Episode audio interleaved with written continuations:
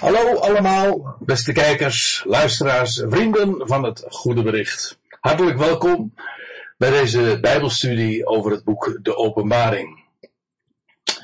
Inmiddels het 27ste deel. En wij gaan uh, weer verder met het hoofdstuk waar we de vorige keer geëindigd zijn, namelijk in hoofdstuk 14. En ik heb het uh, als titel meegegeven aankondiging van Gods gramschap. En als je nu verder luistert, dan zul je ook precies begrijpen waarom dat er ook boven staat. En het lijkt trouwens ook erg op wat we in de MBG-vertaling uh, aantreffen als aanhef. Want dan staat er boven dit uh, gedeelte de aankondiging van het oordeel. Nou, dat is precies wat er aan de hand is in dit deel van uh, het boek. Ik wil eerst nog eventjes uh, teruggaan en, en, terugblikken op het, uh, op het voorgaan. En ik wil trouwens ook nog eventjes wijzen op een prachtige, een prachtige overzicht wat gemaakt is door een goede kennis, een vriend van het goede bericht. En hij heeft een prachtige naam die helemaal past bij het werk wat hij doet. Want hij heet Art.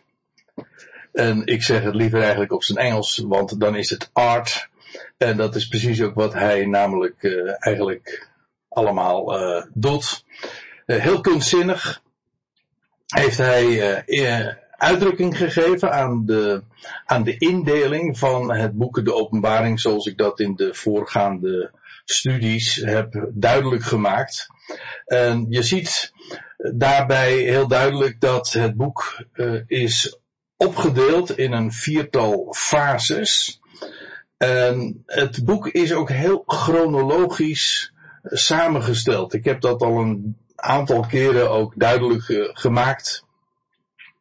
En ik wil er nog eventjes op wijzen dat uh, er vier fases zijn waarbij ik onderscheid uh, de, de eerste fase waarin Israël wordt bevrijd. En fase 2 dat Israël is bevrijd. Dan krijg je vervolgens een nieuwe fase en daarin zijn de volkeren het onderwerp van, van Gods handelen. Waarna uiteindelijk, en de definitieve fase dan is aangebroken van de volkeren die daadwerkelijk ook bevrijd zijn. Dus eerst de bevrijding en dan vervolgens het bevrijd zijn van respectievelijk Israël en de volkeren. In deze volgorde. Wel, dat zie je ook terug in de, in de twee grote series die in dit boek staan opgetekend. Daar worden die, die fases ook keurig zo uh, gevolgd. En ik heb daar al eerder op gewezen, maar ik wil er nu eventjes kort nog op wijzen dat in hoofdstuk 4 tot en met hoofdstuk 11 er sprake is van, en dat noemen ze het, het deel, het, de sectie van de, het, het koning uh, perspectief, waarin met name ge, gerefereerd wordt aan de betekenis van de troon en van heerschappij. Dat is uh, de, de terminologie, dat is het kader, het perspectief van waaruit de dingen worden beschreven. Uh, de troon en dan vervolgens krijg je fase 2 in hoofdstuk 7, uh, fase 3 in hoofdstuk 8 en 9 en dan eindigt het in de vierde fase waarin het koninkrijk wereldwijd is gevestigd. En dat wordt dan in hoofdstuk 10 en 11 beschreven. De tweede serie begint ook in hoofdstuk 11. Hoofdstuk 11, daarin vind je de, de, de twee series bij elkaar. Het einde van de eerste serie en het, de aanvang van de eerste serie met een hele opmerkelijke omkering. Want je krijgt dan het verhaal dat eerst uh, het gedeelte van de twee getuigen aanvangt. En daarna pas de zevende bezuin, die, die, die fase 4 wordt beschreven. En ja, die grijpen letterlijk uh, in elkaar uh, samen. Uh, want daar, dat is de manier waarop die twee series worden neergezet. Om ze daarin ook echt te koppelen. Hoe dan ook, uh, in die tweede serie, daar zie je ook weer diezelfde opbouw van uh, eerst de fase waarin Israël het grote onderwerp is. Ook met name de tijd van de grote verdrukking. Waarin de twee getuigen optreden. De 1260 dagen zijn dat. Uh, in hoofdstuk 12 over die vrouw in de woestijn die daar bewaard wordt nadat de mannelijke zoon is weggerukt tot God en zijn troon. Ook de 1260 dagen. En in hoofdstuk 13 wordt ook uh, diezelfde termijn gebruikt. Het wordt anders benoemd, namelijk als 42 maanden. Maar niettemin, het gaat uh, over hetzelfde, over dezelfde tijd. Dat is de eerste fase waarin Israël het grote onderwerp is. Dan, als uh, die fase voorbij is, dan wordt Israël, uh, dan is Israël bevrijd en dan is het herstel van Israël het grote onderwerp. En dat is wat je in hoofdstuk 14 en 15 aantreft. Nou, in hoofdstuk 14 zijn we momenteel bezig. En de vorige keer toen heb ik het gehad over de 144.000. En dat is een onderwerp dat al veel eerder uh, ter sprake was gekomen. Toen in hoofdstuk 7 uh, ook al sprake was van, van de 144.000. Een selectie, een hele specifieke, beperkte, bepaalde selectie uit een enorm grote schare. Neem me niet kwalijk een enorme grote schade die uit de volkeren is verzameld, Israël, en gebracht wordt in het land. En uit hen worden 144.000 mensen verzegeld en bekwaam gemaakt om het evangelie van het koninkrijk te gaan prediken in heel de wereld. Want u moet zich realiseren, inmiddels is uh, Israël uh, op haar bestemming gekomen. Uh, letterlijk, ik bedoel in het land gearriveerd. En het koninkrijk is daar aangevangen. En wat uh, nu vervolgens het, uh, de grote missie is, dat Israël de eerste natie wordt en feitelijk ook de leidende natie wordt van de hele volkerenwereld. Dat is het, uh, het onderwerp uh, en dat is het grote thema dat uh, de 144.000 ook wereldwijd zullen uitdragen. Het eeuwig evangelie, het, het goede bericht van de eeuw die gaat komen. En het is een hele simpele boodschap aan de volkeren, namelijk dat ze zich zouden onderschikken aan de God van hemel en aarde. En God eist zijn wereld weer op en terug. Het is in feite bevrijding van bezet gebied. En wat je dus ziet, uh, dat in hoofdstuk 14 en 15 uh, eh, die tweede fase wordt beschreven. Namelijk Israël is inmiddels hersteld. En vervolgens worden de, de, de oordelen ook, niet alleen het evangelie wordt wereldwijd gepredikt, maar ook tegelijkertijd de, de oordelen vinden plaats over de aarde en over de volkerenwereld. Wel, dat wordt uh, ook aangekondigd in hoofdstuk 14. En je krijgt een merkwaardige parallelle uh, gang van zaken. Want in hoofdstuk 15 zie je weer hetzelfde verhaal. Namelijk eerst Israël, uh, die in triomf de bevrijding heeft beleefd. We zullen dat de volgende keer zien.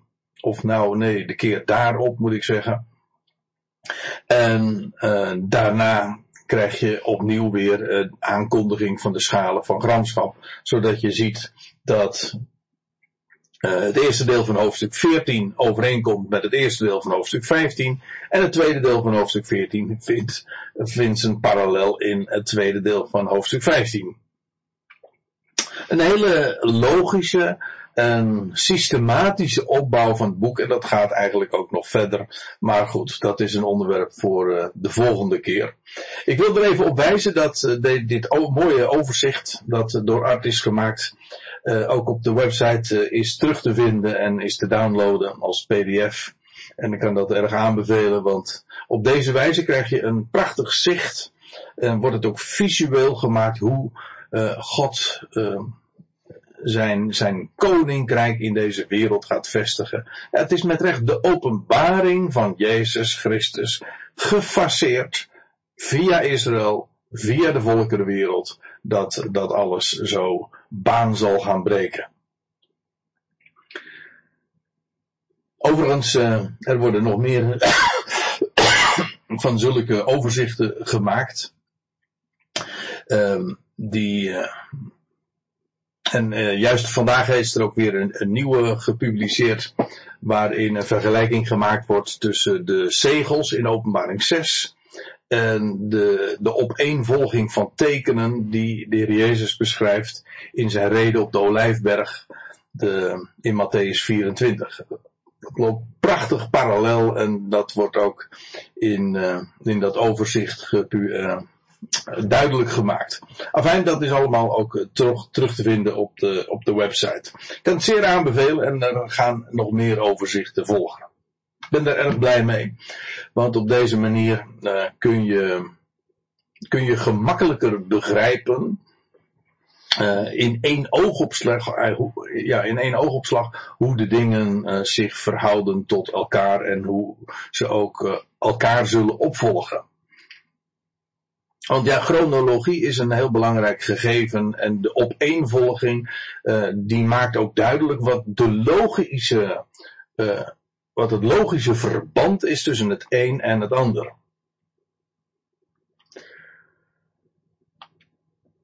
Nog eventjes terugblikkend op wat ik de vorige keer heb verteld over die eerste zeven versen van openbaring 14. Inmiddels is Christus dus teruggekeerd. Dus dat is, om even terug te kijken, fase 2 is aangebroken. De 1260 dagen, die dagen van grote verdrukking voor Israël zijn ten einde. Christus is teruggekeerd, het staat ook heel gewoon uh, en in, in, in hele duidelijke taal. Het lammetje stond op de berg Sion, kortom, het lammetje, de leeuw van Juda, Christus, de Messias, hij bevindt zich op de plaats waar het koninkrijk ook daadwerkelijk zal worden gevestigd, van waaruit het ook opgebouwd zal worden en uitgebouwd wereldwijd. Het lammetje is dus, uh, staat op de berg Sion en daar staat hij niet alleen, want rondom uh, hem zijn 144.000 uh, geselecteerd uit Israël dat is verzameld.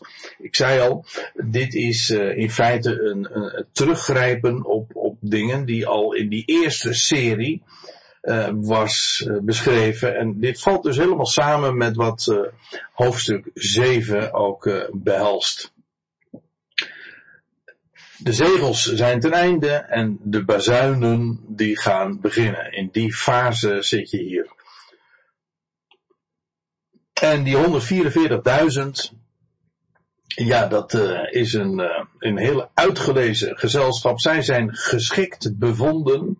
Ze, we weten ook van hen dat het, uh, ze zijn maagdelijk. Het zijn ongetrouwde mannen uit het hele verband maak, kun je opmaken dat het kennelijk om, om jonge mannen gaat die de wereld als ambassadeurs zullen in, in, in, de wereld als ambassadeur zullen optreden. En uh, de, het koninkrijk, het enige echte recht, uh, rechtens opgerichte koninkrijk dat vertegenwoordigen zij, dat vertellen zij wereldwijd. Zij zijn ook zeer betrouwbaar bevonden. In hun mond staat er, is geen leugen bevonden. Dus ja, dat is precies ook wat je van een getuige mag verwachten. En daarom, uh, zij zijn, zij worden ook beveiligd. want ja, over de wereld zullen nog grote rampen gaan komen. Uh, terwijl in Israël dus het koninkrijk is begonnen, uh, zullen er nog gerichten over de aarde komen en die 144.000 worden daarvan vrijgesteld. Zij zijn losgekocht, zij zijn verzegeld, hen zal niets treffen van al dat onheil dat over de wereld nog zal volgen. Goed, nou, uh, dan gaan we nu de draad weer oppakken bij, bij vers 8 en dan staat er, en, een, en dan ziet Johannes visionair en een andere, een tweede boodschapper volgde. En die zei, het valt, het valt, het grote Babylon. Dit is de eerste keer dat in het boek De Openbaring de naam van de stad wordt vermeld. Babylon. En we zullen in de komende studies eh, nog eh, vaak eh, op deze stad terugkomen. Want er zijn maar liefst twee grote hoofdstukken die in zijn geheel gewijd zijn aan de rol van deze stad waar ooit alles begon na de zondvloed. De eerste stad waar, ja, waar het eigenlijk al meteen ook misging. En waar God de spraak van de, van, van de van de mensen, de talen van de mensen verdeelde. En doordat ze, ze daar samen klonterden en ja, en dan staat er ook nog trouwens bij dat als uh, dat God zegt van ja, niet, als zij zo samen zo uh, samen blijven in plaats van zich te verspreiden over de aarde, dan zal niets wat zij zich voornemen nog onmogelijk zijn. In Babylon zie je echt waar het, het vernuft van de mens toe in staat is. Maar dat is uh, bepaald niet uh, louter positief. Laat ik het uh, dan maar een beetje eufemistisch zeggen. In werkelijkheid is dit een, een, een, een, een morele achteruitgang en eigenlijk het grote dieptepunt. Ook in dat opzicht is het een grote, een grote stad. groot ook in, in haar slechtheid en groot in haar verdorvenheid. Ooit uh, is het daar begonnen in Babylon en de wereldgeschiedenis, deze Aion, zoals het begon met, met de stad Babylon of Babel, de is Hebreeuws, de ander is Grieks.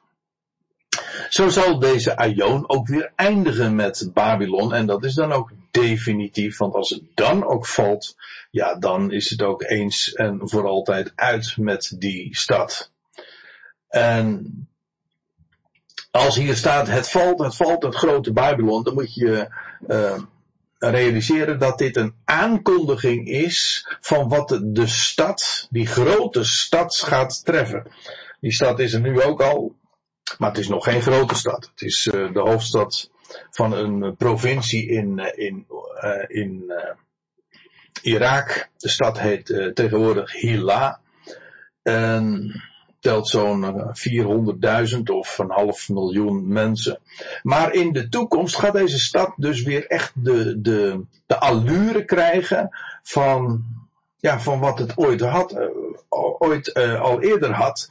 En ook het, het financiële centrum met name ook worden van, van de wereld. En alle volkeren zullen daar ook, met name in ieder geval in het Midden-Oosten, ook daarvan afhankelijk zijn. De, als we eenmaal zijn aangekomen in hoofdstuk 17 en 18, dan zullen we daar veel uitgebreider nog op bij stilstaan. Want dan wil ik ook eh, duidelijk maken dat eh, Babylon ook een, een, een Joodse nederzetting straks zal worden. Een soort dependance van de Joodse staat. Uh, daar aan de, in, de, in de vruchtbare vallei van de Uivraat. En ja, hoe dat zo in zijn werk zal gaan, dat is een onderwerp apart. Hier is, uh, uh, en bij deze gelegenheid is het even genoeg, dat, dat Babylon, die hoofdstad zeg maar van dat wereldrijk, uh, dat is een, een, een, geweldige grote stad zal zijn, maar het zal ook weer, uh, ja, vallen. Zoals de stad in het verleden wel is, aan betekenis heeft ingeboet en dan soms ook weer opkwam, zoals in de dagen van Nebukadnezar. Het gaat een keer definitief vallen. Hoewel ik erbij moet zeggen, dat is pas bij de laatste gelegenheid. Het is als de, de, straks de schalen over de, van toren over de wereld zullen gaan, dan is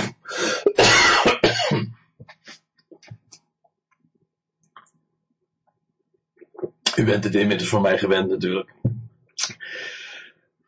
Ik ben er zelf nog uh, maar uh, moeilijk aan. Maar ik, uh, ik, ik moet ermee leren leven.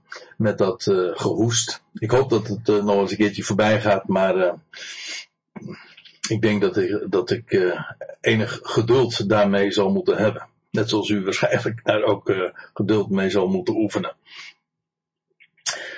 Uh, weer even terugkomend op dat, dat Babylon. Uh, daar, daar gaan dus nog gerichten over de wereld komen. Maar de, de, de, de val van de, van de stad Babylon, dat is, uh, dat is het laatste bolwerk dat inderdaad teniet gedaan zal. En dat staat trouwens ook al ergens in, in Jeremia, dat, dat Babylon als laatste de, de beker van Gods grimmigheid zal, zal drinken. Wel, dat element, die gedachte, die waarheid, die wordt in het boek Openbaring ook zo naar voren gebracht. Overigens, ik moet erbij zeggen dat uh, als hier staat het valt, het valt, dan staat dat in, de, in een werkwoordsvorm in het Grieks die wij niet zo goed kennen, maar dat heet de aorist. En, aorist wil, wil zeggen letterlijk zonder horizon. En uh, er zit geen gedachte aan tijd in. Dat is uh, het karakteristieke van de aorist. Je hebt eh, je, allerlei werkwoordsvormen. Je kunt iets zeggen in het verleden. Uh, iets, uh, dat iets heeft plaatsgevonden. Dat het voltooid is. Je kan iets aan een toekomende tijd zeggen. Dat, ook dat kan allemaal in het Grieks. Uh, maar of dat iets in de tegenwoordige tijd plaatsvindt. Dus dat, dan is het aan het vallen. Maar uh, als je het in de Auris zegt, dan is dat een, min of meer een, een tijdloze werkwoordsvorm. en de gedachte hier is ook dat de stad Babylon, dat grote Babylon, dat gaat vallen. Hoe dan ook. Het feit wordt gesteld, het valt. Ongeacht dus wanneer. Dat is uh, hier vooral uh, de gedachte. Ik moet er trouwens bij zeggen dat dit, dit gegeven ook weer verwijst naar het Oude Testament, naar de Hebreeuwse Bijbel. En we zullen dat nog heel veel keren zien, met name ook als het gaat over de stad Babylon. Babylon, uh, alles wat uh, het boek, de openbaring daarvan zegt, dat refereert aan uh, en is gebaseerd op oud-testamentische schriftplaatsen. Met name aan uh, profetieën in Jezaja en Jeremia uh, wordt uh, de inhoud van Johannes profetie het is doorspekt met allemaal verwijzingen naar de, naar de Hebreeuwse Bijbel. En dat zie je hier ook. Want hier wordt gezegd dat de, de stad eh, Babylon valt. Maar in Jesaja 21 vind je een vrijwel identieke uitdrukking. En daar staat dit, gevallen, gevallen is Babel. En alle gesneden beelden van zijn goden heeft hij, hij met de hoofdletter God, ter aarde verbrijzeld. En we vinden hier in feite dezelfde, dezelfde waarheid, namelijk dat, uh, ja, het is zelfs een, een, een letterlijk citaat. En eh, de val van Babel, uh, van die grote stad, die wordt hier voorzegd. En ook hier wordt trouwens aangegeven dat de stad uh, vol is van, van beelden en van afgoderij. En dat zal in de toekomst trouwens ook weer het geval zijn. Nou, over de kwalijke rol van die stad en dat is uh, een ander onderwerp. Maar ik moet er trouwens bij zeggen, hier wordt er ook al wel duidelijk aan gerefereerd en op gezinspeeld. Want dan staat er dat, dat Babylon, dat grote Babylon, dat valt die herhaling, dat geeft aan dat het echt definitief is. Het valt, het valt, het grote Babylon. Dat al de natieën van de wijn van de heftigheid van haar hoererij te drinken heeft gegeven. Het is dus in feite ook een, een, een portie dat ze krijgt. Haar lot is, dat, dat is bezegeld en is niet anders dan het recht doen aan dat wat ze allemaal heeft misdaan. Al de natieën uh, heeft ze te drinken gegeven van de heftigheid van haar hoererij. Ik moet er trouwens uh, ook hier weer bij zeggen, uh, zoals die eerste zin van het valt, het valt, het grote Babylon is ontleend. Jezaja, hier moet ik weer zeggen, als uh, hier gesproken wordt over haar hoererij en, die, en de natieën die ze daarmee heeft belast en, daarmee heeft afgegeven, dan verwijst dat weer naar Jeremia 51, het slothoofdstuk van, dat, uh, van het boek van Jeremia, waar ook de, uh, het lot van Babylon en van Babel uh, wordt beschreven en hoe het zal verdwijnen. Dan staat er, uh, dit Babel was in de hand uh, van Yahweh een, een gouden beker die de hele aarde dronken maakte van zijn wijn en van zijn wijn dronken de volkeren. Nou, de, de, de, het is vrijwel een identieke gedachte die hier in openbaring 14 vers 8 terugkomt. De natieën, alle natieën die worden dronken gemaakt, zijn niet meer bij zinnen door dat wat ze allemaal meekrijgt vanuit de stad Babylon. En uh, ja, die hoererij heeft uh, alles te maken met afgoderij. Dat zie je altijd in de Bijbel. En dat, daaruit blijkt trouwens nog iets. Uh, namelijk de, de, de, de Joodse rol. Want kijk, aan de ene kant heb je dus te maken met de vrouw. Uh, die de bruid wordt van, van de Messias of van de Heer, zo u wilt de bruid, die, uh, dat is een onderwerp wat in hoofdstuk 19 dan weer aan de orde komt. Maar dan gaat het over het volk van Israël dat zal trouwen opnieuw, een nieuw verbond, met haar Heer. Dat is de bruid. Met, ik zeg erbij, het gaat over Israël. Israël is de bruid in de Bijbel. Dat is een, uh, we kijken het maar na in het, uh, in, in, bij de profeten. Niet alleen bij Jezaja, bij Jeremia, maar ook in, in Hosea met name, in Ezekiel. Altijd is de gedachte dat de bruid van, van God en ook de bruid van de Messias uh, inderdaad het volk van Israël is. En het boek de openbaring bouwt daar eigenlijk gewoon op voort. Maar, en nou komt het, zoals je aan de ene kant dus de vrouw hebt, die tot bruid wordt van de Messias. En in feite is het hele Messiaanse Rijk één groot feest, waarbij de volkeren worden uitgenodigd om, om als gasten eh, aanwezig te zijn in, op dat bruiloftsfeest tussen de Heer en zijn volk. Maar zoals daar sprake is van de bruid, zo is er ook een valse bruid, een valse vrouw, die zich afgeeft met, niet met haar man, maar met, met andere mannen, met andere goden en van haar man, uh, en haar man ontrouw is. En dat is die hoer Babylon. En dat geeft trouwens ook wel weer aan, zonder dat nu verder toe te lichten, dat Babylon uh, eigenlijk een, een verlengstuk is van Jeruzalem. Dat, het is daar ook helemaal op gebouwd. Het is daar, uh, het is een afgodische stad. En dat, en dat geeft ook wel weer aan dat het weliswaar ook een, de hoofdstad zal zijn van een wereldrijk.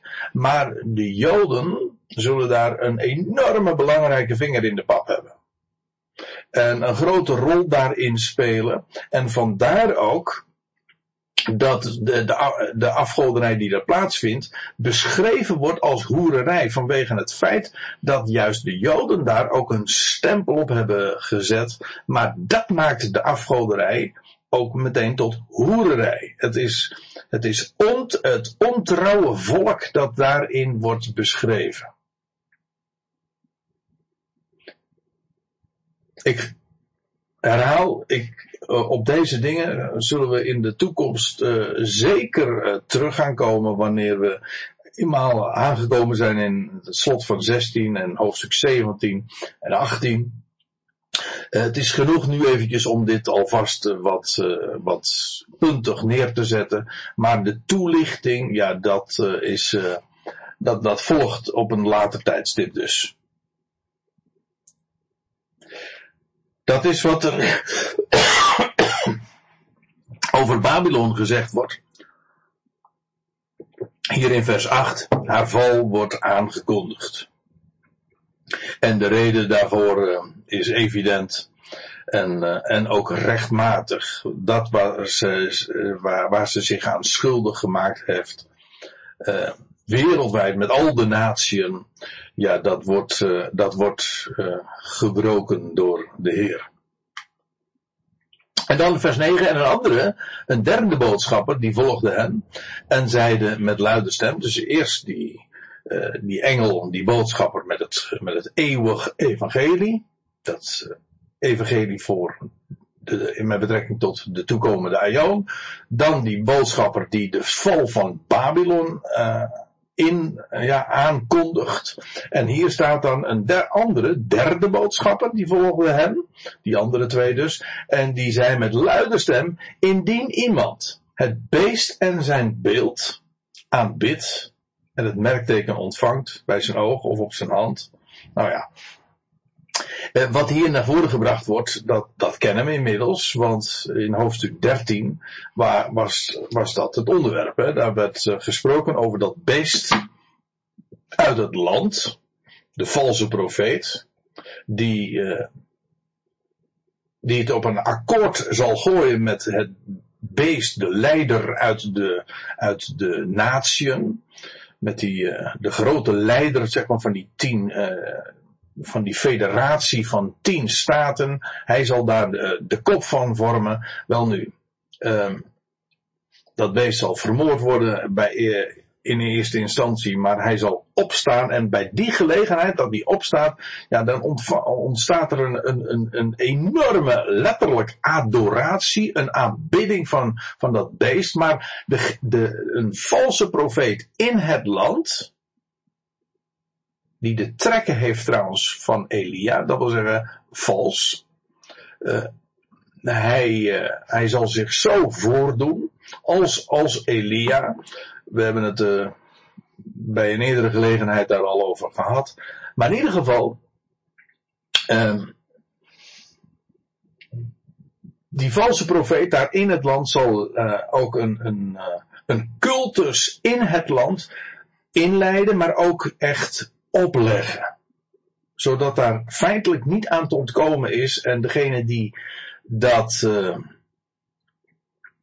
die uh, niet daaraan meedoen, ja, die worden helemaal uit de maatschappij feitelijk verwijderd. Ze worden vervolgd, ze zijn, kunnen niet deelnemen aan de economie. En het is de tijd van de grote verdrukking. Hier zijn we inmiddels, zoals we zoals ik dat eerder heb aange, uh, of eerder heb uh, uitgelegd. Hier zijn we inmiddels in die fase dat Israël tot haar bestemming is gekomen. Het gelovig Israël is in het land gekomen, maar het, uh, het ongelovige deel, dat is nog niet omgekomen. Nou, en hier, wat hier beschreven wordt, is, dat wat hen zal gaan overkomen. Degene die het beest en zijn beeld aanbidden en zijn merkteken ontvangen. Het gaat hier over de inwoners van het land Israël. Die meegingen in die valse aanbiddingscultus. En wat er met hen zal gebeuren, wel dat wordt hier beschreven. En indien iemand het beest en zijn beeld aanbidt en het merkteken ontvangt bij zijn oog of op zijn hand, die drinkt ook uit de wijn van de heftigheid van God.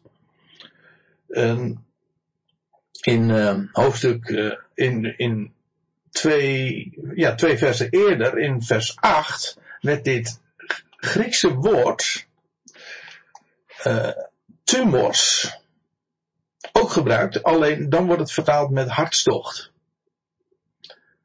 En hier wordt het vertaald met, uh, in de MBG-vertaling met gramschap.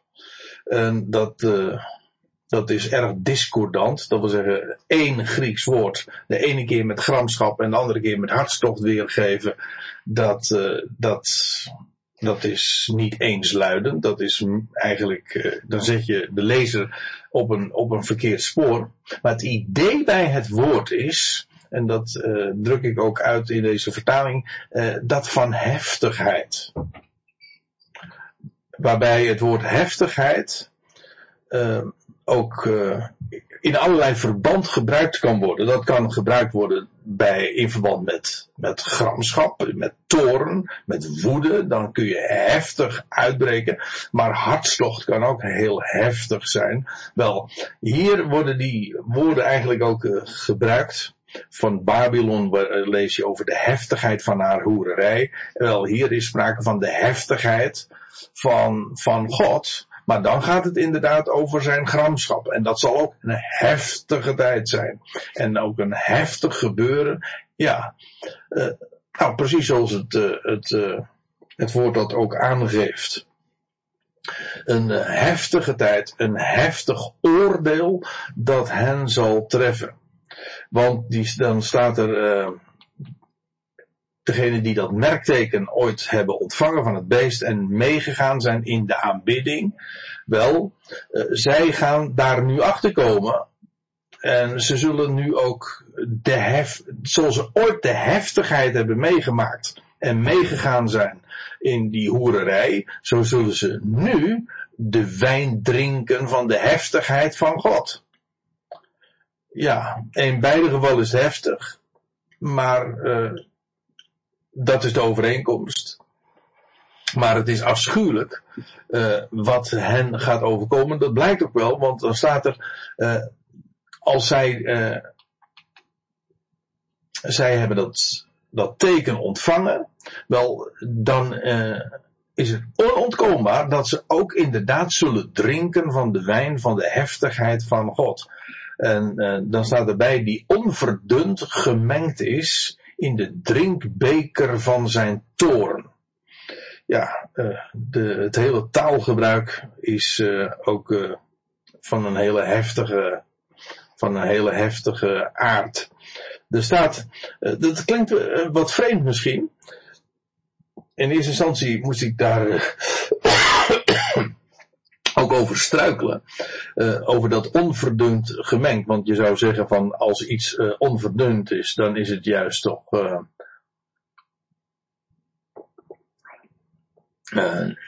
dan, is het on, dan is het toch ook ongemengd. En hoe kan het dan onverdund gemengd zijn? Wel, het verhaal is, als dat zijn verschillende woorden. Het onverdunde wil zeggen, het is niet aangelengd, niet verdund met water.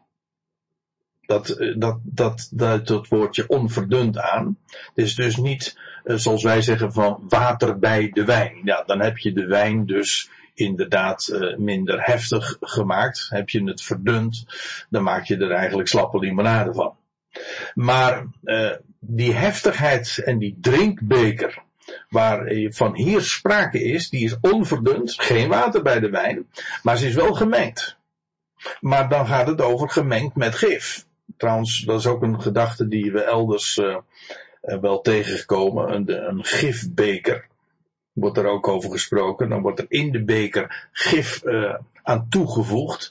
Dus niet verdund met water, waardoor het onschuldiger wordt. Nee, het wordt niet verdund. Het wordt gemengd en wel met gif. En wat, wat degene over waarover het hier gaat, zullen, zullen meegaan maken, is de heftigheid van God. Namelijk die, de drinkbeker van zijn toorn zullen ze gaan drinken, die onverdund gemengd is.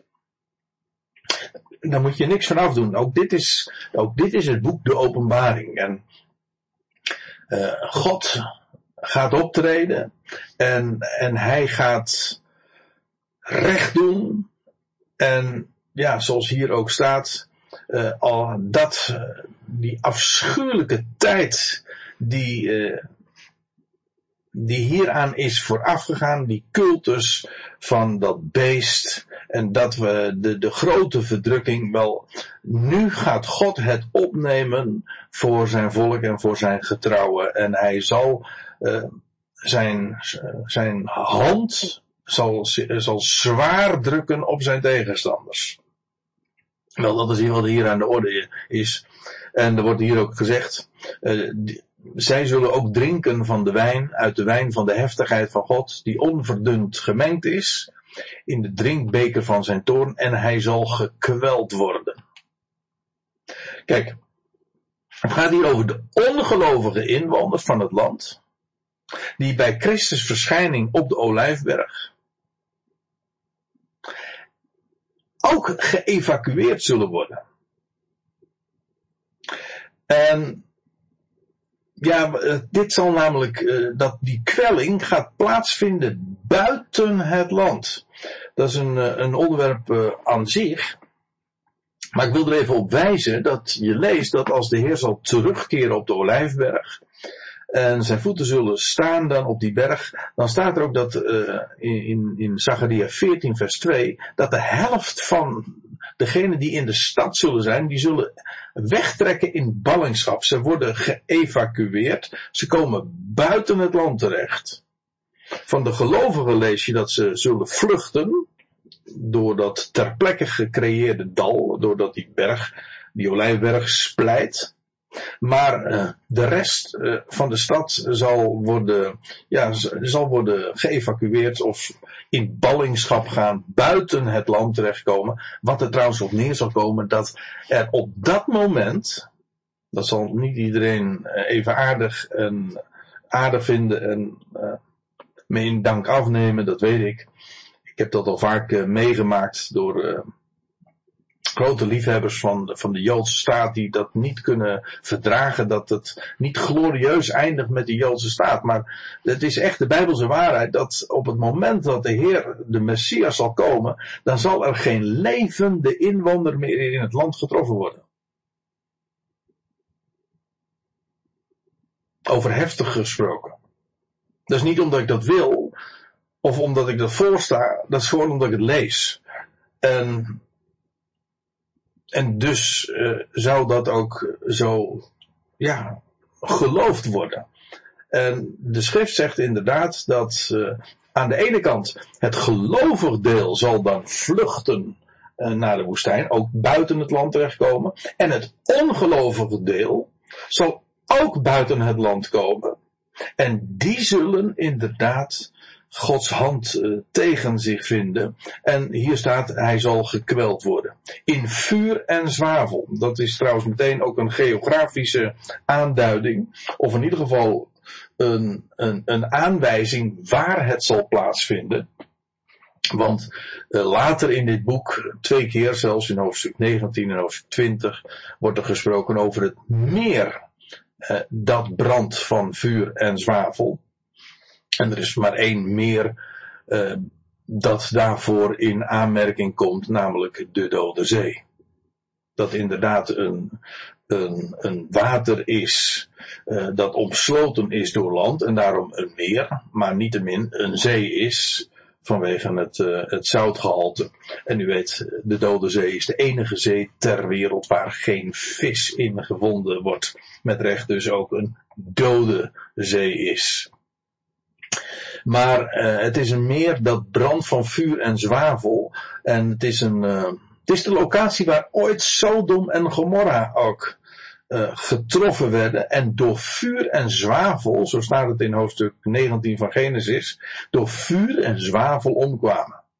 En het is nu nog zo dat als je dat gebied bezoekt en de, de streken eromheen beziet, dan is het vergeven van allemaal zwavel. Dat heeft er, dat heeft er ooit geregend. En het heeft trouwens ook bij latere tijdstippen is dat ook uh, weer, uh, heeft dat vlam gevat. En uh, ook in de dagen trouwens van het Nieuwe Testament is dat het geval geweest. Nou, dat is een onderwerp apart, maar in ieder geval, in de toekomst zal diezelfde streek weer uh, gevuld zijn. Daar zal het branden. Dat is vuur. En het, dat komt door, dat door die zwavel. En in feite krijg je dus min of meer een herhaling van wat je ooit hebt gezien in de dagen van Sodom en Gomorra. En, en, straks krijg je weer in diezelfde streek, in diezelfde regio van de Dode Zee, dat daar weer vuur en zwavel, uh, dat daar, uh, dat zwavel weer gaat opspelen en zal branden. En het is ook het gebied van Edom waar de Heer gericht zal houden. Want als je ten zuiden aan de oostelijke kant van, van de Dode Zee, van het zuiden van de Dode Zee en vooral ook ten zuiden daarvan, ja, daar heb je het, het grote gebied van, van Edom. en uh, we weten inderdaad vanuit de profetie dat de Heer daar gericht zal houden. Ik kom daar straks op terug. Eerst nog even dit. Uh, degene die dus in het land uh, meegedaan hebben met die aanbiddingscultus van het beest, wel, uh, zij zullen gekweld worden in vuur en zwavel voor het oog van, van de heilige boodschappers. En voor het oog van het lammetje. Dat wil zeggen, de Heer zelf uh, zal uh, daar vlakbij zijn en die zal dat allemaal uh, ook inderdaad zien. En sterker nog, hij zal daarin een hele actieve rol spelen. Want je leest, en laat ik daar dan meteen maar even naartoe gaan. Jezaja 63, daar staat er dit. wie is het die van Edom komt, in helrode klederen van Bosra. Bosra, dat is die plaats waar het volk, het gelovig volk, verzameld zal worden als mij vraagt, is het uh, identiek of uh, vrijwel identiek met Petra. Uh, Bosra betekent trouwens schaapskooi en dat is de plaats waar, het is de hoofdstad min of meer van, van Edom. In het verleden en in de, en in de toekomst gaat de Heer zijn volk daar verzamelen. Maar dat niet alleen, hij gaat daar ook optreden in gericht. Want er staat er, wie is het die van Edom komt in helrode klederen van Bosra? Die daar praalt in zijn gewaad en vier voortschrijdt in zijn grote kracht.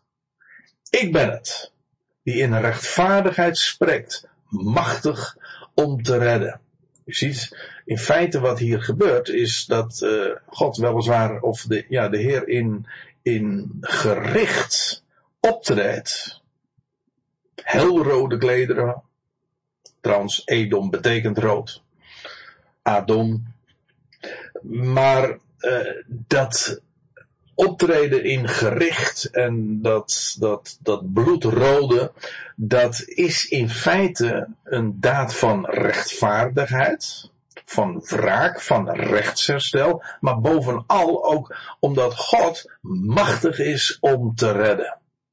En wat hij feitelijk doet is uitredden. En daarom ook in rechtvaardigheid spreken en optreden en ik lees even verder. Waarom is uw, wordt er dan zo retorisch gevraagd, waarom is uw gewaad rood en uw kleder als een van die de wijnpers treedt? Moet je voorstellen, iemand die, die op zo'n, in zo'n wijnpersbak treedt en uh, dan spat het en, uh, en dan, ja, dan zijn al je kleren volkomen rood geworden.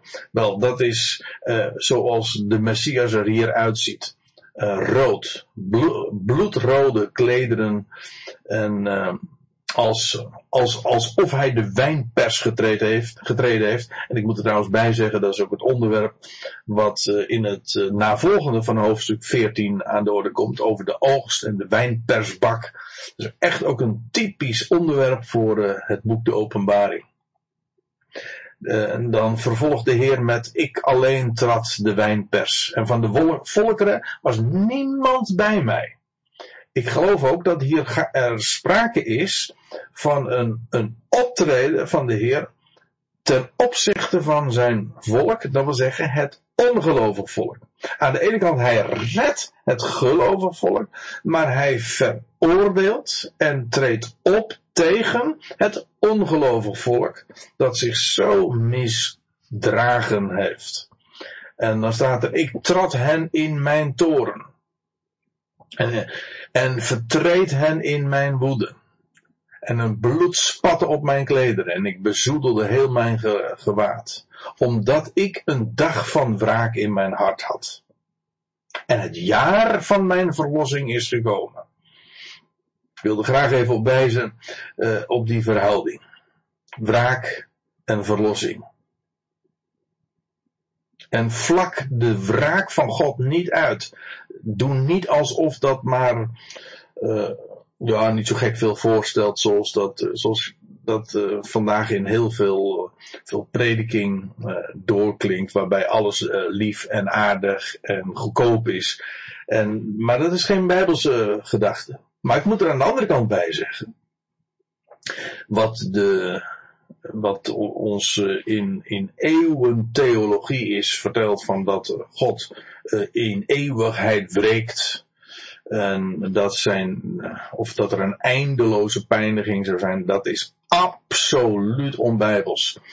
Gods wraak is reëel, maar ten opzichte van de verlossing is het altijd een, een, een verhouding van, nou laat ik het maar zeggen, zoals het hier ook naar voren gebracht wordt, het is een verhouding van 1 op 365. Een ogenblik duurt zijn toorn, een leven lang zijn goede tierenheid. Psalm 30. Het is dezelfde gedachte. Dus God treedt op, hij richt, hij oordeelt, maar het staat altijd ten dienste van verlossing en van goede tierenheid en van zijn heil. En als je die verhouding niet ziet, ja, dan krijg je een draconische God die um, die zo volstrekt karikaturaal is ten opzichte van wat de Bijbel eh, daarvan leert. Dus God is niet zoetsappig of uh, nee, hij, hij oefent wraak. Hij treedt op in recht en gerechtigheid. En dat gaat dan, zoals bij die gelegenheid waar het hier in Jezaja 63 ook over gaat, niet zachtzinnig aan toe, maar niettemin, het is altijd in verhouding tot en ook dienstbaar aan de verlossing. Ik vind het buitengewoon belangrijk om dat te benadrukken, want er is zo enorm veel uh, onbegrip hierover. En ja, als je dat niet ziet, als je geen zicht hebt op het feit dat, dat Gods wraak altijd uh, tijdelijk is, uh, ja, dan, dan kun je ook het evangelie niet verstaan. Want het evangelie is nu juist de boodschap dat het heil altijd doorbreekt en het heil uiteindelijk voor iedereen en voor alles is. Niemand uitgezonderd.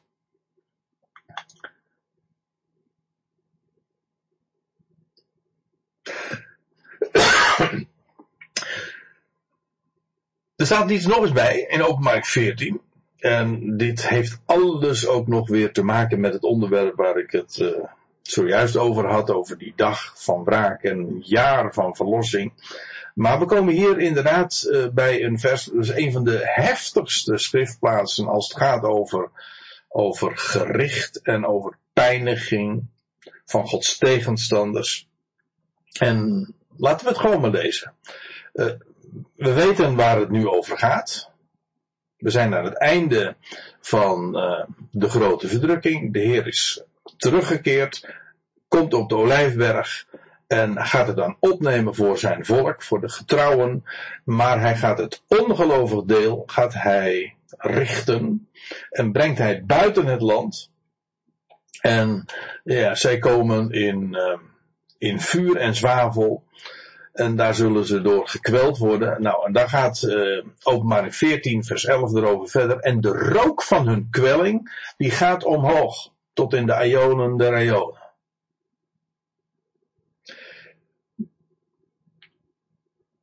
Ik wil er even op wijzen, er staat hier niet dat hun kwelling duurt tot in de ionen der ionen. Er staat er niet. Er staat de rook van hun kwelling. Die, oftewel de rook die hun kwelling veroorzaakt, die blijft opstijgen.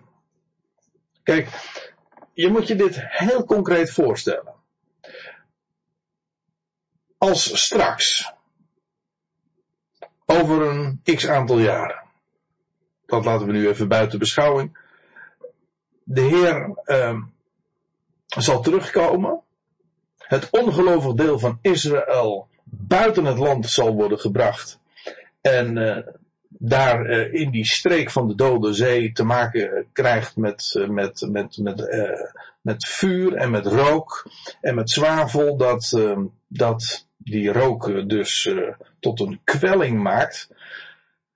Die rook die gaat opstijgen, maar dat zal niet alleen maar bij die gelegenheid zijn.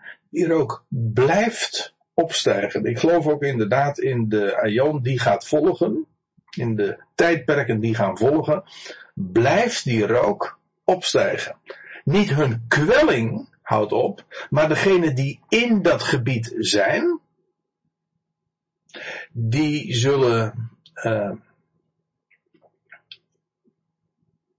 die zullen gekweld worden door die rook. En die rook die blijft inderdaad opstijgen, die gaat omhoog tot in de ionen, de ionen. En dat, uh, is trouwens ook een verschil met uh, wat er ooit gebeurde in Sodom en Gomorra. Want toen uh, daar regende op, de, op die steden, dan werden zij onmiddellijk eigenlijk ook gedood. Door een vuurregen.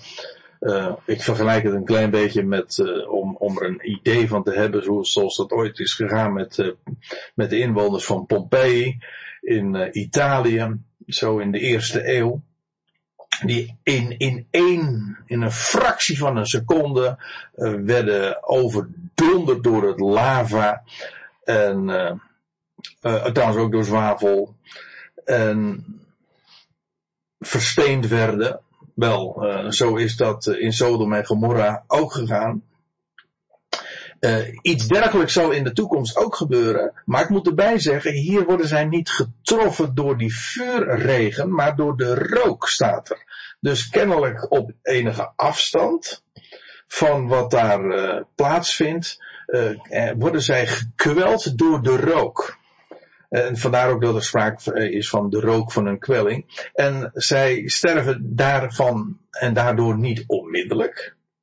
Maar ze worden aanhoudend gekweld door die giftige rook. En ze, staan, daarom staat er ook bij, ze hebben geen rust dag en nacht. Dus dat wijst erop dat ze niet uh, in één keer uh, worden gedood, maar dat ze te maken krijgen met die, die afschuwelijke giftige dampen. En, en die zullen hen, hen kwellen. En, en dan wordt daar nog een keer bij gezegd, zoals we dat eigenlijk al wisten, maar dat wordt, zo wordt het vers 11 ook afgesloten. Wie treft dat? Wel degene die het beest en zijn beeld aanbidden. En als iemand het merkteken van zijn naam in ontvangst neemt.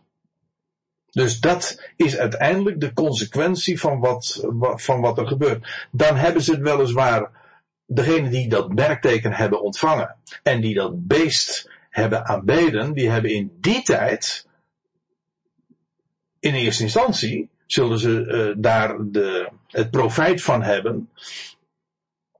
Maar als eenmaal de Heer gaat ingrijpen, dan worden de rollen ineens omgedraaid, want degene die dan het, uh, het beest niet hebben aanbeden, die worden verlost, terwijl degene die dan het beest wel hebben aanbeden, het ongelovig deel van het volk, die zal uh, ook buiten het land komen, maar daar zullen ze Gods hand tegen hen vinden. En zij zullen ja, daar in die streek komen en gekweld worden door die giftige rook en dampen van, uh, van, dat, van het zwavel daar in het, uh, vlakbij de Dode Zee, in het gebied van de Dode Zee. Uh, ja, in het gebied van Edom. Ja, dan wil ik toch nog eventjes iets anders nog eh, naar voren brengen. Omdat dit bewuste vers, openbaring 14 vers 11, eigenlijk een van de kroongetuigen is van de leer van de eindeloze hellestraf.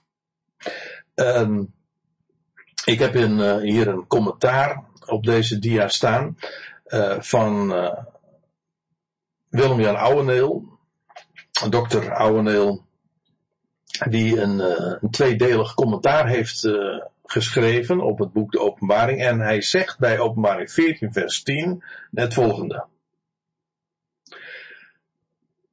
Tegenover, u weet, of u weet het niet, maar uh, Ouweneel die heeft zich nogal uh, expliciet uitgelaten over de leer van de alverzoening. En hij heeft ook een brochure geschreven en hij heeft het een van de meest geniepige en verderfelijke leringen genoemd ooit. En ik heb de brochure hier ergens in de kast staan over de, de alverzoeningsleer. Wel, hier uh, doet uh, Ouweneel daar nog een, uh, een schepje bovenop en dan zegt hij dit. Naar aanleiding dus van openbaring 14 vers 10. Tegenover aanhangers van de alverzoen, alverzoeningsleer hebben we hier, openbaring 14 vers 10 en 11, hebben we hier een duidelijk getuigenis van de eeuwige pijniging van de goddelozen. Even stop. Ouweneel zegt, hier in dit vers zien we duidelijk dat de goddelozen dus eeuwig in de zin van eindeloos gepijnigd worden. Is dat zo? Nee. Kijk, ik heb er al op gewezen, we moeten niets afdoen van de ernst van de woorden in dat vers. Dan doe je in dat vers gewoon geen recht. Zo staat het er. Het is buitengewoon heftig en maak, en, uh, maak die beker die hier beschreven wordt, ga die niet verdunnen en aanlengen, want dat is natuurlijk, dat kun je wel doen, maar dan doe je niet de schrift recht. Maar doe er dus niks van af, maar doe er ook niks aan toe. Wat Ouweneel hier zegt is, uh, ja, maar dit is een duidelijk getuigenis van de eeuwige pijniging van de goddelozen. En ik zeg, absoluut niet. Hij zegt trouwens uh, dit bij, de uitdrukking tot in alle eeuwigheid. Dat staat er niet. Hij zegt, ja, letterlijk staat er tot de eeuwigheid van de eeuwigheden uh, staat er ook niet. Er staat tot in de ionen van de ionen. Ja, zo heel letterlijk. Tot in ionen van ionen. Dubbel meervoud. En de Bijbel spreekt over het begin van ionen, over het einde van ionen. En wel, de ionen die nog gaan komen, dat zijn de overtreffende ionen. Waarom? Omdat Christus daarin zal heersen. En daarom heten het ook de ionen van de ionen. Ze overtreffen namelijk de voorgaande wereldtijdperken. Maar als er ionen van ionen zijn, dan betekent dat er dus meer is dan uh, of dat, laat ik het anders zeggen, dat een ion dus niet beginloos en eindeloos is. Dat is, dat is dwaasheid. Het, het, het dubbele meervoud geeft juist aan dat het inderdaad tijdperken betreft die een begin hebben en die een einde hebben en daarom ook opgevolgd worden door weer een andere ion. En de ionen die nog gaan volgen, ja, dat zijn, die zijn overtreffend en daarom heten ze de ionen van ionen. Hij maakt daarvan een tot in alle eeuwigheid of tot in de eeuwigheid van de eeuwigheden, dat is onzin. Dat staat er niet. Hij zegt erbij, ja, maar deze straf is even eeuwig als God zelf. En inderdaad, in, vers, uh, in de genoemde versen die hij hier aanhaalt, in hoofdstuk 4 en 10 en 15, wordt inderdaad God in verband gebracht met, met de Ionen. Maar dat is niet omdat God beperkt is tot de Ionen. Hij is de God van de Ionen. Dat hij de eeuwige God is, dat wil zeggen dat hij de God van de, de wereldtijdperken is. Hij heeft ze zelf tot aanzijn gebracht en hij is degene die dat, die Ionen ook tot voltooiing brengt. Daarom is hij de God der Ionen. Zoals hij ook de God van Israël is. Dat hij de God van Israël is, beperkt hem niet tot, tot alleen maar Israël. Nee, het geeft aan dat hij een speciale relatie met dat volk heeft. Zoals hij ook een speciale relatie heeft tot de Ionen. En met name trouwens de toekomende Ionen. Wel, uh, Ouweneel zegt nog, ja, deze straf is even eeuwig als God zelf en als de lof van God en het lam en als de regering van de gelovigen met het lam. Ja, van, dat is heel opmerkelijk, want de regering van het lam, in hoofdstuk 22, maar ook in 11 vers 15 en op meerdere plaatsen wordt er gezegd dat het lam zal regeren tot in de Ion, of tot in de Ionen van de Ionen. En juist die uitdrukking bewijst dat het inderdaad om wereldtijdperken gaat. Want zal het lam eindeloos regeren? Tot in alle eeuwigheid? Nee, zeker niet. Hij, Christus moet heersen totdat, en als hij de laatste vijand niet gedaan zal hebben, dan zal hij het koninkrijk overdragen aan zijn God en Vader. Juist 1 Korinthe 15 maakt duidelijk dat de heerschappij en het koninkrijk van Christus, namelijk als, dat, als zijnde de regeer, dat door hem geregeerd, dat is inderdaad tijdelijk afgebakend. Als de laatste vijand is er niet gedaan, dan zal Christus ook uh, afstand doen van de troon en het koninkrijk overgeven aan zijn God en Vader. Dus inderdaad, de regering van de gelovigen met het lam is niet eindeloos. Die zal, uh, die is afgebakend. En dat is nu juist het geweldige van die toekomende ionen. Die worden daardoor gekenmerkt dat Christus zal regeren met de zijnen. En alles tot volheid en voltooiing zal brengen. En als dat voltooid is, ja, dan breekt er een nieuwe fase aan en dan is, dan wordt God alles in allen, maar dan is er ook geen sprake meer van heerschappij en van Christus die alles onder zijn voeten stelt. Niets van dat al.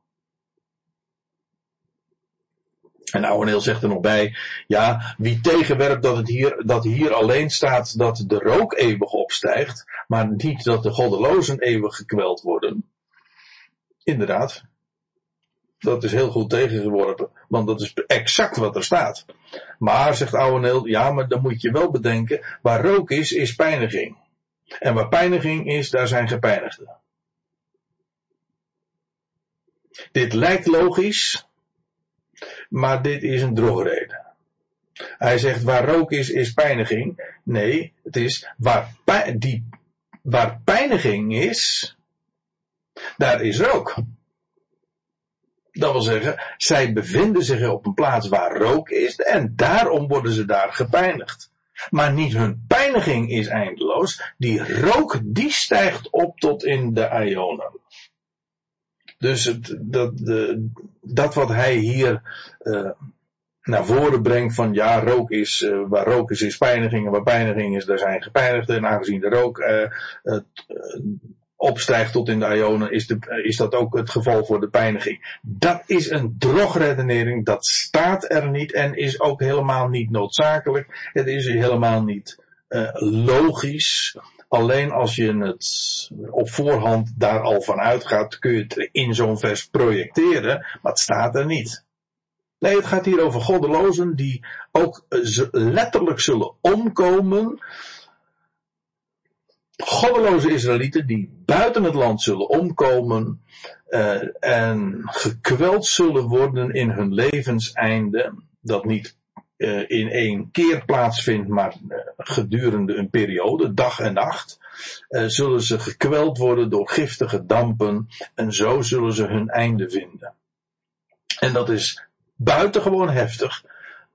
nogmaals, daar wil ik en mag ik en kan ik ook niks van afdoen. Maar met een eindeloze pijniging, die Ouwenel hiervoor staat, heeft het niets te maken. En dat wat hij erin legt in dit vers, dat is inlegkunde, heeft niets met Bijbel uitleg te maken. En ik vind het buitengewoon uh, ernstig, want het hele idee van een eindeloze pijniging van goddelozen, zoals hij dat zegt, is een absolute, ja, ik zeg het uh, erg zwart-wit, maar uh, ik, ik kan je, en mag er niet onderuit gaan dat dat de bijbelse waarheid nu juist is dat, dat pijniging altijd een einde heeft en dat God altijd met zijn schepselen tot zijn doel komt. En het hele idee van dat er eindeloos gepijnigd wordt, dat is, uh, ja, dat komt niet bij God vandaan. Zoals ik uh, ooit van mijn uh, moeder ooit leerde, dat, uh, dat kwaad worden is menselijk, maar kwaad blijven, is duivels. Wel, met die eigenschap die van dat duivelse dat eindeloos willen pijnigen. En dat is, dat, dat komt niet bij God vandaan. God pijnigt niet van harte. Hij doet dat omdat het een doel dient om door die pijn iets duidelijk te maken. En dan moet je niet wegredeneren. Dat is waar. Maar je moet het ook niet, uh, zoals hier uh, Ouweneel doet, tot iets eindeloos maken. Want dan, dat is karikaturaal, maar het is meer, het is erger nog. Je maakt van uh, God een demon. En dat lijkt mij buitengewoon ernstig. En daarmee ontdoe je het evangelie ook van, van, van uh, de werkelijke aard en rijkwijde van het evangelie. Namelijk dat heel de schepping daarin zal delen. Doe daar iets vanaf en je houdt geen evangelie meer over. En van een God die liefde is. En, en al zijn schepselen door moeite en gericht en eventueel door pijniging heen zijn schepselen brengt waar hij het hebben wil. Ja, dat doe je te niet door die leer van de eindeloze pijniging die oude deel hier voor staat. Ik uh, kan er niet radicaal genoeg afstand van nemen. Goed. Nog even naar de laatste verse toe. Daar zegt uh, in openbaring 14 Johannes het volgende. Hier is het verduren van de heilige. Het verduren. Uh, kijk, de gelovige Israëlieten, die worden in die eerste instantie gepijnigd door het beest. En zij moeten die periode van, van 42 maanden doorzien te komen. En degene die verduren, dat is uh, met, met alle moeite, met alle druk, met alle martelingen. Het zal een afschuwelijke tijd zijn. Deed niet voor niks een, een, een verdrukking zo groot als dat er nooit geweest is. En ook trouwens nooit meer wezen zal. Wel, over die periode hebben we het. En in die periode zullen er de heiligen zijn, zij die door van Gods wegen apart gesteld zijn, en die verduren. En die bewaren de Torah van God, de, de voorschriften van God. Ja, nou, zij uh, worden in die, in die tijd in eerste instantie gepijnigd door het beest, maar de ongelovige Israëlieten, die worden uiteindelijk gepijnigd met het beest. Ja, waar wil je bij horen? Dat is het grote contrast hier. Dat eerste, degene die in eerste instantie gepijnigd worden door dat beest en alles wat, uh, en zijn handlangers zal ik maar zeggen, die ontvangen uiteindelijk een, een geweldig deel in, in de aion die gaat komen. Terwijl de ongelovige Israëlieten in eerste instantie uh, de pijn en de moeite en de dans ontspringen, maar uiteindelijk zullen ze smartelijk omkomen als, uh, als de Messias zijn voet zal zetten op de Olijfberg. En dan zullen ze uiteindelijk gepijnigd worden met het beest, want ook dat zal het lot van het beest uiteindelijk zijn. Maar eh, in eerste instantie is dat dus uh, verduren, volhouden. Dat allemaal ondergaan en de voorschriften van God, de Torah van God en uh, bewaren en het geloof van Jezus.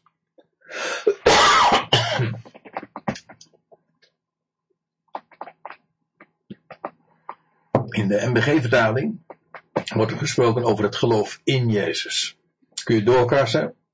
Er staat een ander voorzetsel, er staat in de, in de genitief. Uh, het gaat over het geloof van Jezus. En ik geloof dat het hier inderdaad gaat over het, uh, het geloof dat Jezus zelf had. Het woord uh, dat namelijk ook aan hem als Israëliet was toevertrouwd. Het is uh, wat, uh, wat in, in Galaten 2 door Paulus genoemd wordt, het evangelie van de besnijdenis. Het evangelie dat God aan zijn volk had toevertrouwd. Bij Jacobus en Petrus en Johannes. Ja, ja, Johannes, de schrijver van dit boek. Zij waren allemaal gezonden tot de besnijdenis. Aan hen was het evangelie van de besnijdenis toevertrouwd. Wel, zij hebben dat gedragen en de Heer Jezus heeft dat in uh, ook uh, het, dit geloof gehad en, en ook uitgedragen. En in de evangelie vinden we dat ook beschreven. Dat is het geloof van Jezus. Daarover gaat het hier.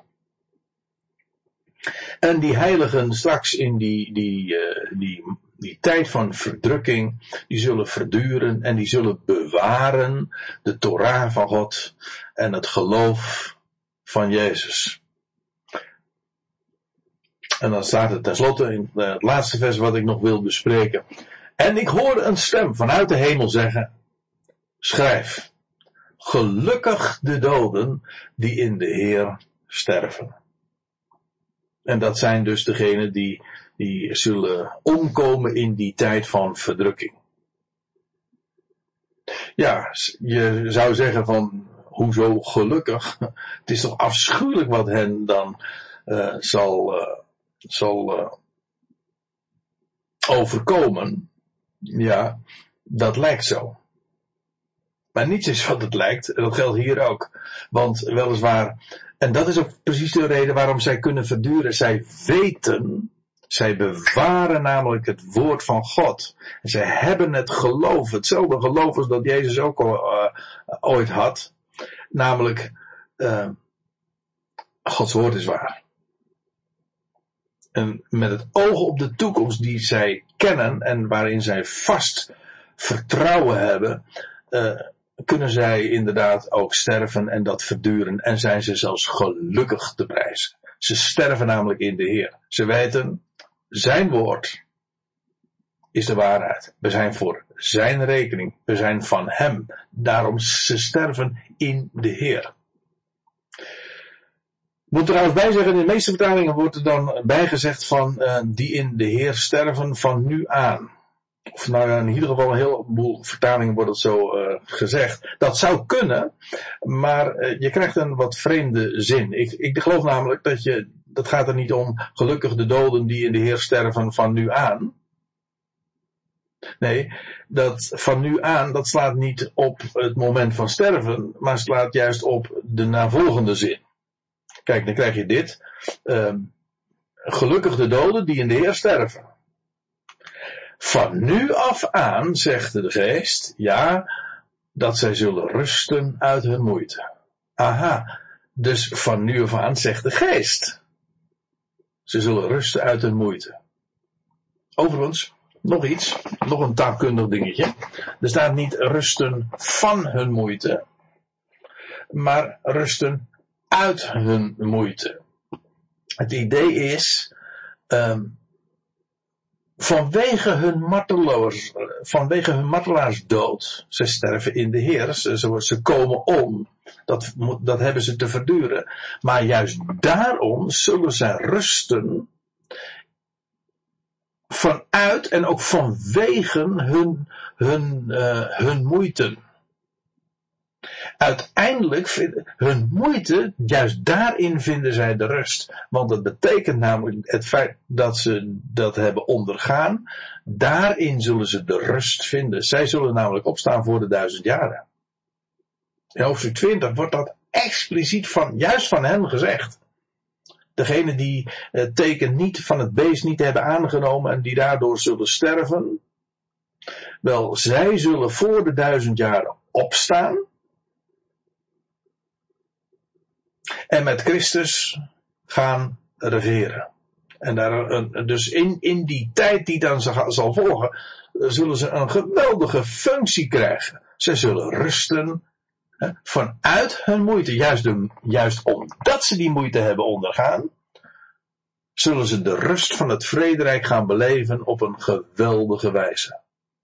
Want staat er nog bij, hun werken volgen met hem. En dat werken, hun werken volgen met hen, dat betekent hun, hun verduren zal worden beloond. Dus uh, die werken die, uh, die volgen hen.